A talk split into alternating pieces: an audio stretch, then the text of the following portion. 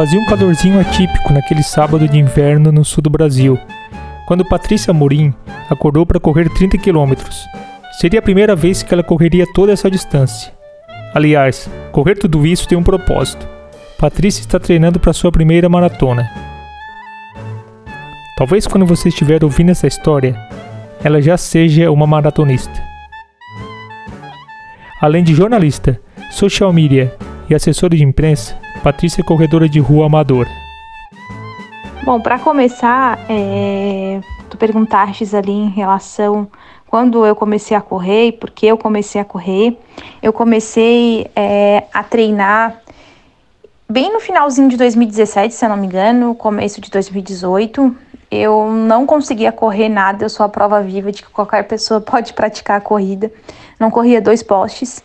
É, o meu marido, né, ele ele se inscreveu numa prova da empresa que a gente trabalhava e aí nessa prova foi sorteado um mês grátis, né, na assessoria, na F3 Assessoria e ele foi sorteado. E aí, como eu não corria nada, eu falei para ele: ah, me dá aqui que eu vou correr. Eu estava bem acima do meu peso, queria emagrecer, então por isso que eu comecei a correr. Eu levei pelo menos um mês e meio, tipo dois meses, para conseguir fazer os cinco quilômetros assim, sem caminhar.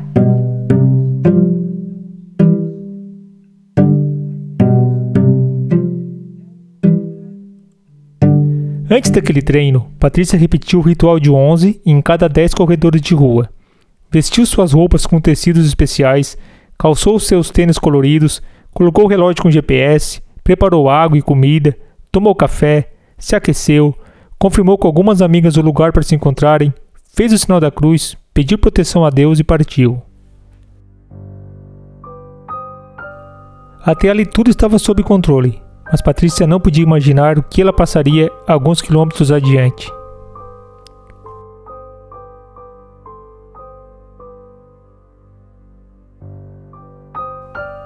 Esse é o sétimo episódio do Ayuré Podcast, e nele a gente vai acompanhar o drama de Patrícia naquele fatídico dia, quando ela saiu para treinar e passou por momentos de puro desespero. Oi, Edu, vamos lá. Vou começar a responder aqui, é, aproveitar aqui Estou sozinha em casa e mais tranquila neste momento.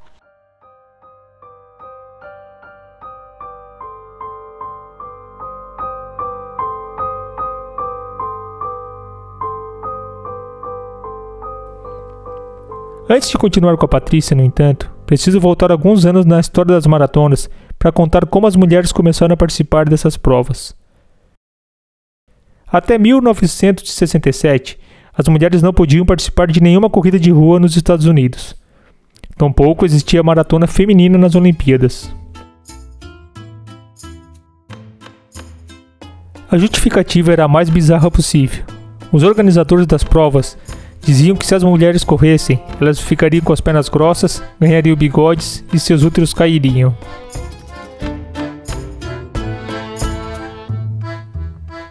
Naquele ano, porém, a atleta alemã Katrine Switzer desafiou os regulamentos e arrebentou as portas das corridas de rua para as mulheres.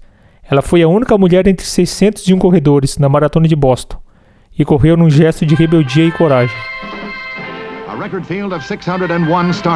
Nessa reportagem da época, o narrador destaca a presença da única mulher, dizendo que ela tinha pernas longas.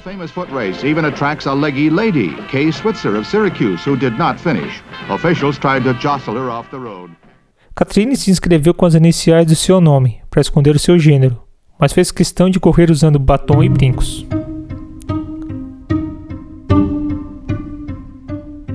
Em uma entrevista no ano passado ao canal Sky Sports, Katrine lembrou daquele dia.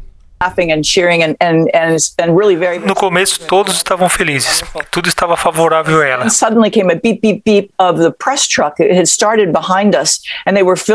o cenário mudou quando ela ouviu a buzina vinda do caminhão de imprensa. E logo depois o ônibus com os organizadores da prova. E o diretor Jock Semple, um escocês mal-humorado que não iria aceitar uma mulher na sua corrida. And all of a sudden then alongside of the press bus was a, another bus that was filled with the officials. And on this bus was the race co director, a feisty Scotsman named Jock Semple. He had a reputation for being very, very feisty.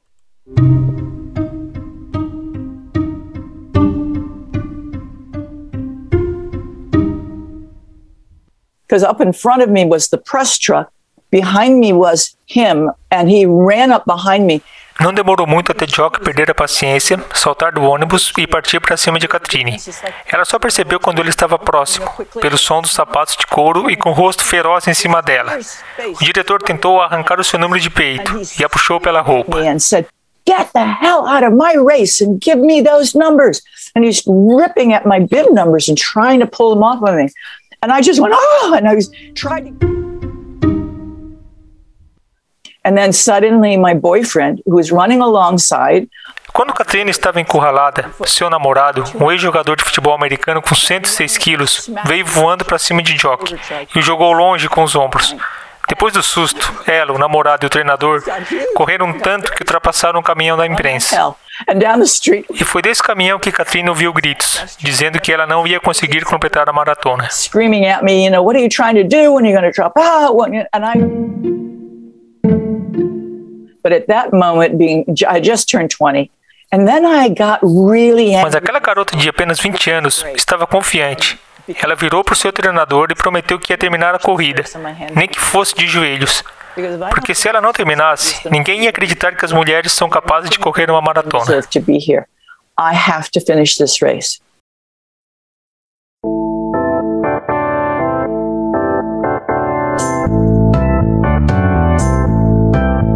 Patrícia sabe que na sua primeira maratona não vai ter nenhum diretor de prova rabugento no seu calcanhar, mas nem por isso o desafio tem sido menor. Eu não sou uma das pessoas mais disciplinadas que tem. Sou daquela que corre, que se inscreve numa prova, corre, depois some. Então eu não mantenho uma constância, isso é algo errado meu, mas eu sempre deixo a rotina tomar conta de tudo e vou me deixando de lado, sabe?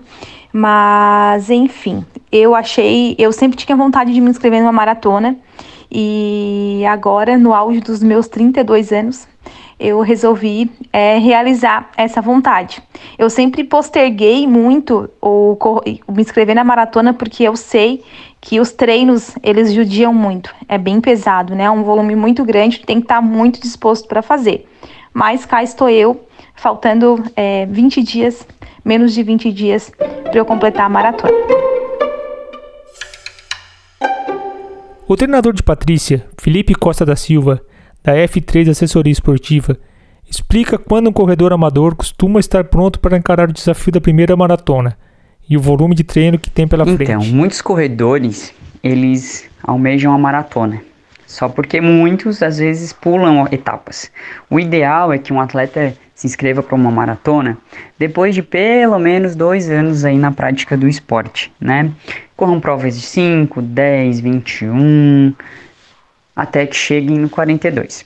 Então, assim, um corredor amador com pouco tempo disponível para treinar e por causa da rotina de vida, ele acaba é, correndo em média três vezes por semana e dentro dessas três vezes por semana, no ciclo, a gente vai variando de 40, 45 quilômetros até 60, 70 quilômetros a gente tenta entregar para esse atleta. E olha que ele sabe bem do que fala. Afinal de contas, além de treinador, Felipe é atleta da seleção brasileira de ultramaratona e está mais do que acostumado a correr longas distâncias.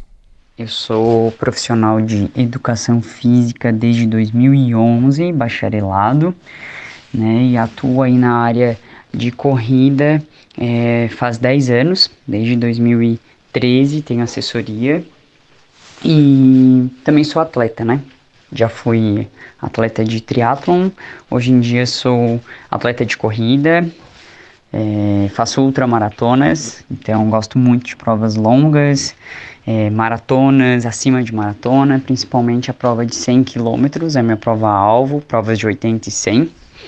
E eu comecei no esporte muito cedo, sempre gostei muito. E atualmente, né, eu sou atleta da seleção brasileira de ultramaratona, 100 km, e também de skyrunning, que é corridas de, de montanha e mais pesadinhas aí, mais técnicas.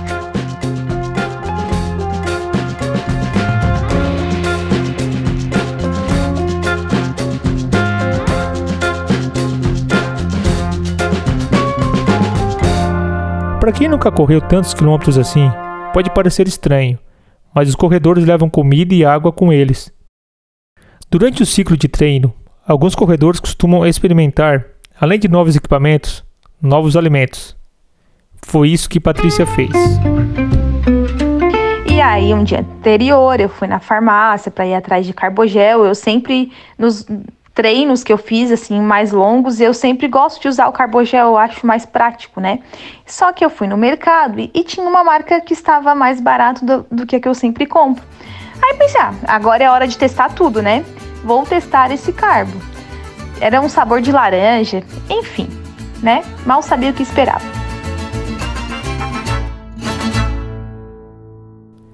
Voltando para o início desse treino da Patrícia, ela lembra que tudo ia muito bem, até quase o finalzinho.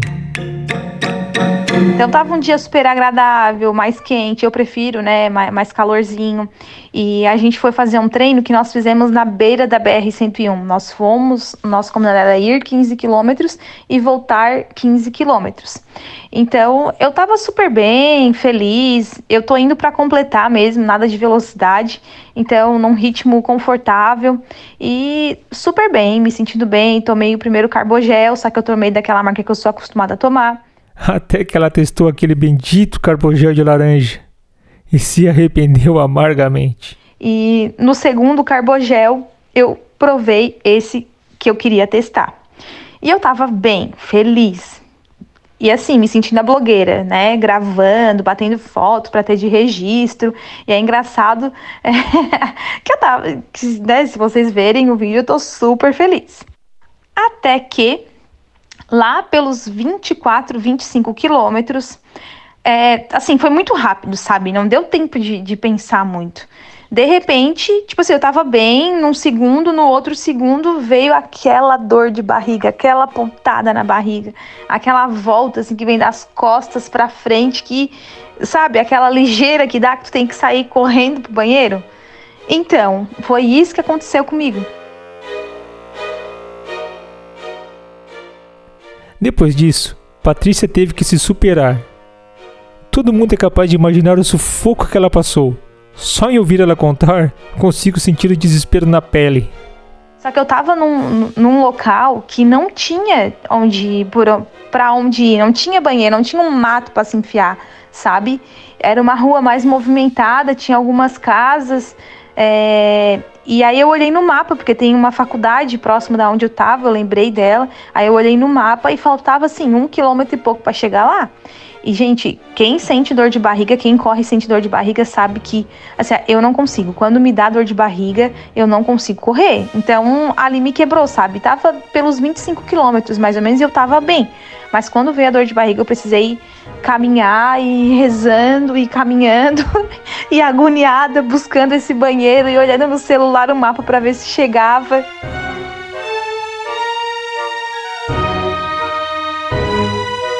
Vou deixar a nossa heroína apertada em busca da sua redenção por um instante. Quase todo mundo que corre tem uma relação íntima com as dores de barriga e coleciona um bocado de causos sobre o assunto. Então perguntei para o treinador Felipe por que corredores sofrem tanto desse mal. Um grande inimigo dos corredores, principalmente de longa distância, é a famosa dor de barriga e vontade de ir no banheiro. Isso é bem comum, né? Acontece muito e tem vários fatores, né, que podem levar a isso. Primeiro, o horário.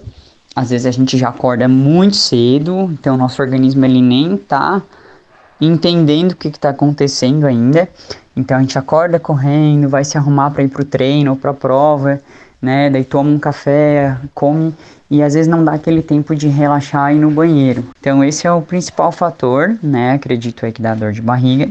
E outra é a questão alimentar também, né? É, o que, que come, se está adaptado, se não está. Às vezes, pela correria é, de acordar cedo e ter que sair para correr, é, a gente acaba não fazendo um café da manhã que a gente já está adaptado, alguns acabam fazendo algo mais rápido, às vezes também é, quando a gente vai fazer o famoso longão ou a prova um dia antes, a gente tem que aumentar os estoques né, de, de comida e a gente acaba comendo mais do que a gente está acostumado. E isso também nosso corpo ele estranha. Por isso que tudo que a gente vai fazer no dia da prova e nos longos é, tem que ser treinado e repetido várias vezes até a gente acertar realmente na alimentação.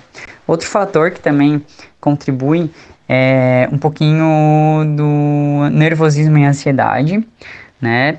Porque, eh, querendo ou não, né, é uma quilometragem muito alta, a gente tem um pouquinho de ansiedade, será que eu vou terminar, será que eu não vou? E tem pessoas que no começo já ficam meio apavoradas, né, não, não relaxam, tipo, deixam um quilômetro passar um por um, já ficam pensando no final, será que eu vou conseguir, eu não vou? E daí, depois de um certo tempo que a gente está correndo, a gente relaxa um pouco. Tipo, ah, não, tá dando tudo certo, eu tô me sentindo bem, tô aqui correndo. Daí quando a gente dá uma relaxada e a adrenalina dá uma baixada no sentido da ansiedade, daí o nosso organismo ele dá uma relaxada também, daí vem a dor de barriga e aquela vontade desesperada de, de ir no banheiro. E mas assim, não é fácil. Eu acho que todo mundo já passou por isso, né? Enquanto Patrícia aperta os passos para tentar chegar no banheiro antes do vexame final, ainda quero contar outra história de superação das mulheres maratonistas. Nas Olimpíadas de Los Angeles em 1984, foi realizada a primeira maratona olímpica feminina, e uma corredora se tornou um símbolo de gerações. Certamente você já viu a imagem de Gabriela Anderson cambaleando, ameaçando despencar no chão a cada passo, cercada por médicos, dando a volta no estádio olímpico na chegada da maratona, com mais de 100 mil torcedores de pé, aplaudindo loucamente a corredora suíça. O calor naquele dia prejudicou muitas corredoras, mas Gabriela sofreu ainda mais porque ela perdeu o último posto de água e ficou desidratada. Além disso, uma forte câimbra na perna esquerda deixou tudo mais dramático.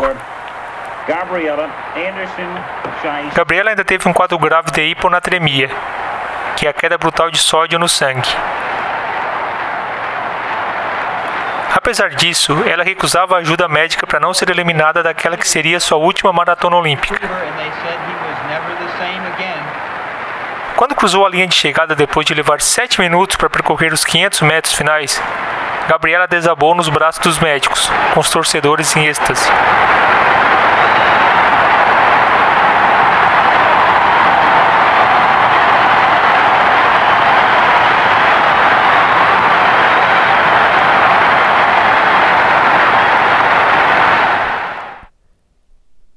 Antes que perguntem, eu não esqueci da nossa heroína lutando contra a dor de barriga. E aí, cheguei no banheiro. Misericórdia. Cheguei no banheiro e, e, foi humilhante, assim, porque não deu nem tempo de tirar a calça, gente. É, quem tem criança pequena, já segurou uma criança pequena no colo que sentiu a fralda encher. É praticamente isso que aconteceu comigo. Isso nunca tinha acontecido comigo.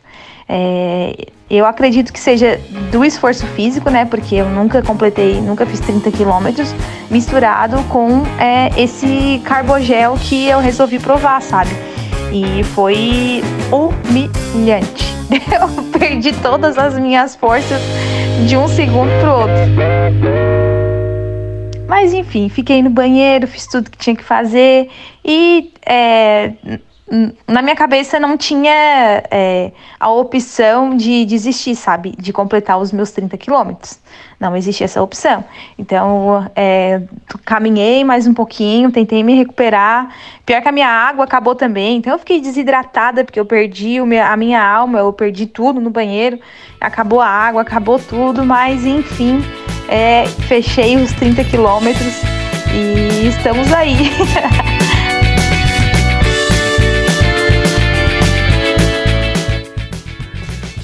longe de mim rogar praga para alguém. Mas saiba que quem não compartilhar esse episódio, dar 5 estrelas e seguir o Aire Podcast no Spotify, vai passar por um perrengue desses e não vai encontrar banheiro antes de fazer as calças.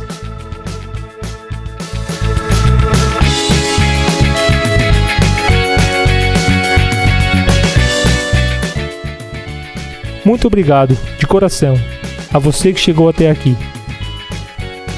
Em duas semanas tem mais. Segue o baile, com o gravador na mão e uma ideia na cabeça.